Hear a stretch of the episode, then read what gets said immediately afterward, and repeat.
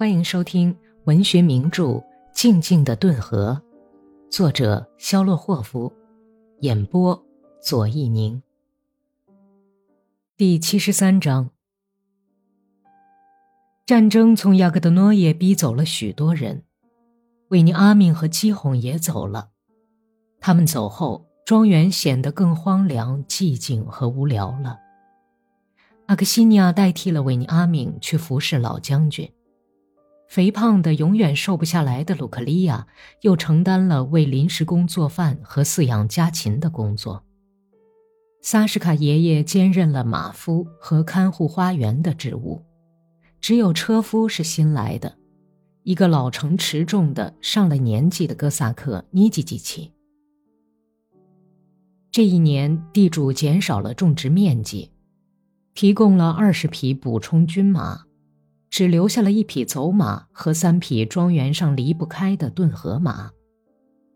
地主用打猎来消磨时间，带着尼基基奇去打野雁，有时候也带着猎狗去打猎，闹得四乡不安。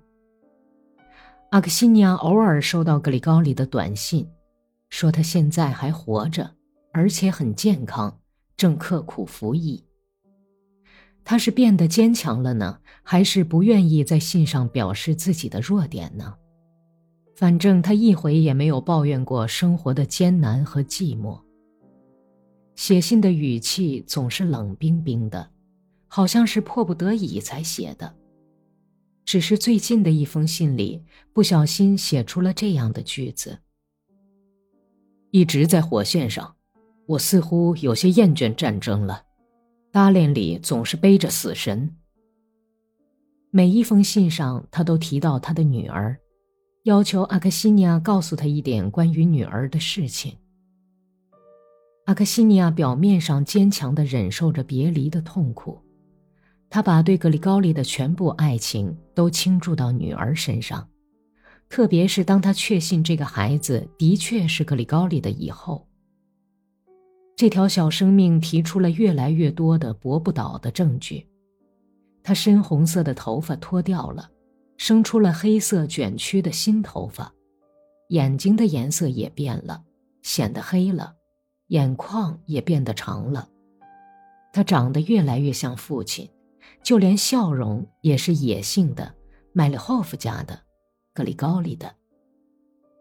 阿克西尼亚现在可以毫无疑问地从孩子身上看出谁是他的父亲了，因此他就更加爱这个孩子，已经不像从前那样，每当走进摇篮的时候，在小姑娘惺忪的小脸上，一发现某种与死鸡盘脸上可憎的线条稍微相似的影子和极其细微的相同之处，他就禁不住要踉跄后退。日子悠悠忽忽地过去，每过一天，阿克西尼亚心上的痛苦就更多一层。对心爱的人的生命的担忧，像钢钻儿一样攥着他的心。这种痛苦，白天既饶不过他，夜里也要光临，而且一到夜间，那种郁积在心里、被意志压抑着的愁思就冲破了堤防。整夜整夜的。阿克西尼亚怕吵醒孩子，只能含泪无声的喊叫、哭泣。他咬着自己的胳膊，以免喊出声来，想用肉体的疼痛压下精神的痛苦。他把热泪洒满孩子的襁褓，天真幼稚的想着：既然是格里高利的孩子，那么格里高利心里就一定会感觉到我是多么想念他呀。熬过这样的不眠之夜，早晨爬起来，简直像个被打得半死的人一样，浑身酸痛，太阳穴里就像有些小银锤子在拼命不断地敲打。当年曾像孩子一样丰满的嘴唇上浮出一丝成人的哀愁。夜夜相思，使阿克西尼亚红颜暗老。星期日，他刚把早饭端给老地主，从屋里来到台阶上，就看见一个女人正朝大门口走来，白头巾下闪烁着两只非常熟悉的眼睛，女人摁了摁门栓鼻，便走进院子来。阿克西尼亚一认出是娜塔莉亚，脸立刻就变得煞白，慢慢的向她迎过去。他们正好在院子当中相遇了。娜塔莉亚的靴子上厚厚的落了一层路上的尘土。她颓丧的垂着两只粗糙的大手站住，急促的喘着气，竭力想把那伤残的歪脖子伸直，但是怎么也不行，因此显得她好像是在向旁边的什么地方看似的。我是来看你的，阿克西尼亚。他用干涩的舌头舔着被风吹裂的嘴唇，说道。阿克西尼亚迅速的回头向上房的窗户看了一眼，默默的朝自己住的下房走去。娜塔莉亚跟在后面。阿克西尼亚衣服的声音令他听起来十分刺耳。阿克西尼亚等娜塔莉亚走进屋子以后，就关上门。他站在屋子当中，两手插到白围裙底下。他主宰了这场游戏。你来干什么呀？他曲意奉承的，几乎像耳语似的问道：“我想喝点水。”娜塔莉亚要求，用痛苦呆滞的目光把屋子扫了一眼。阿克西尼亚在等待。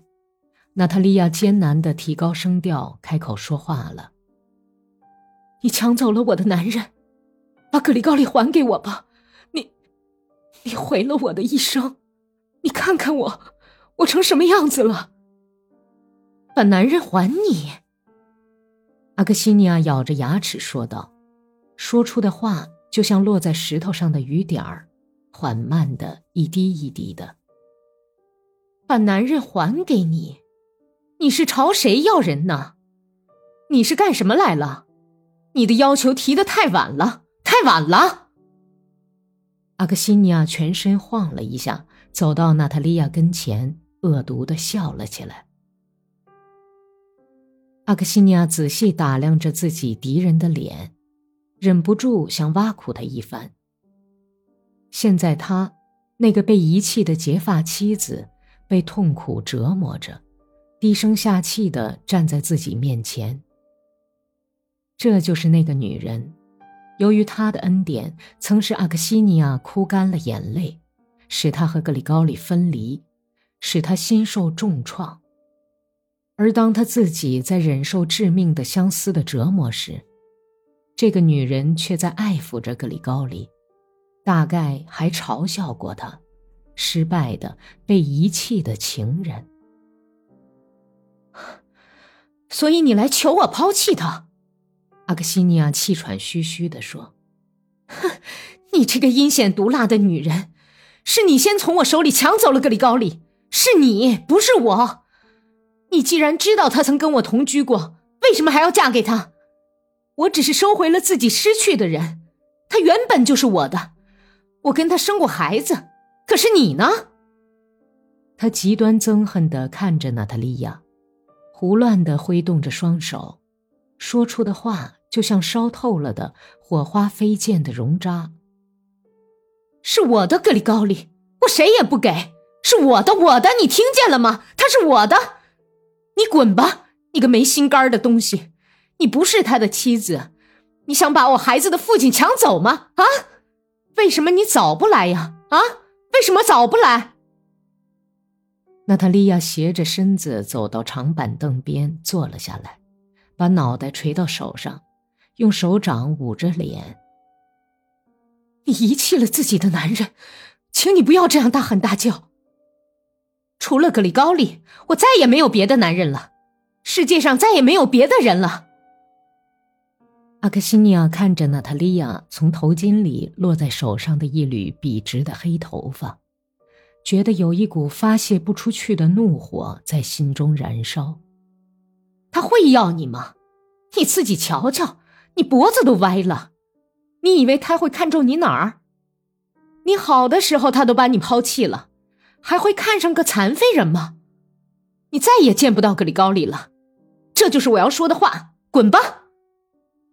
阿克西尼亚发疯似的保护着自己的地位，现在是为了报复过去的一切在进攻。他看到娜塔莉亚虽然脖子略微有点歪，但是仍然跟从前一样漂亮。她的两颊和嘴唇依然是那么红艳，并没有被时间抹掉。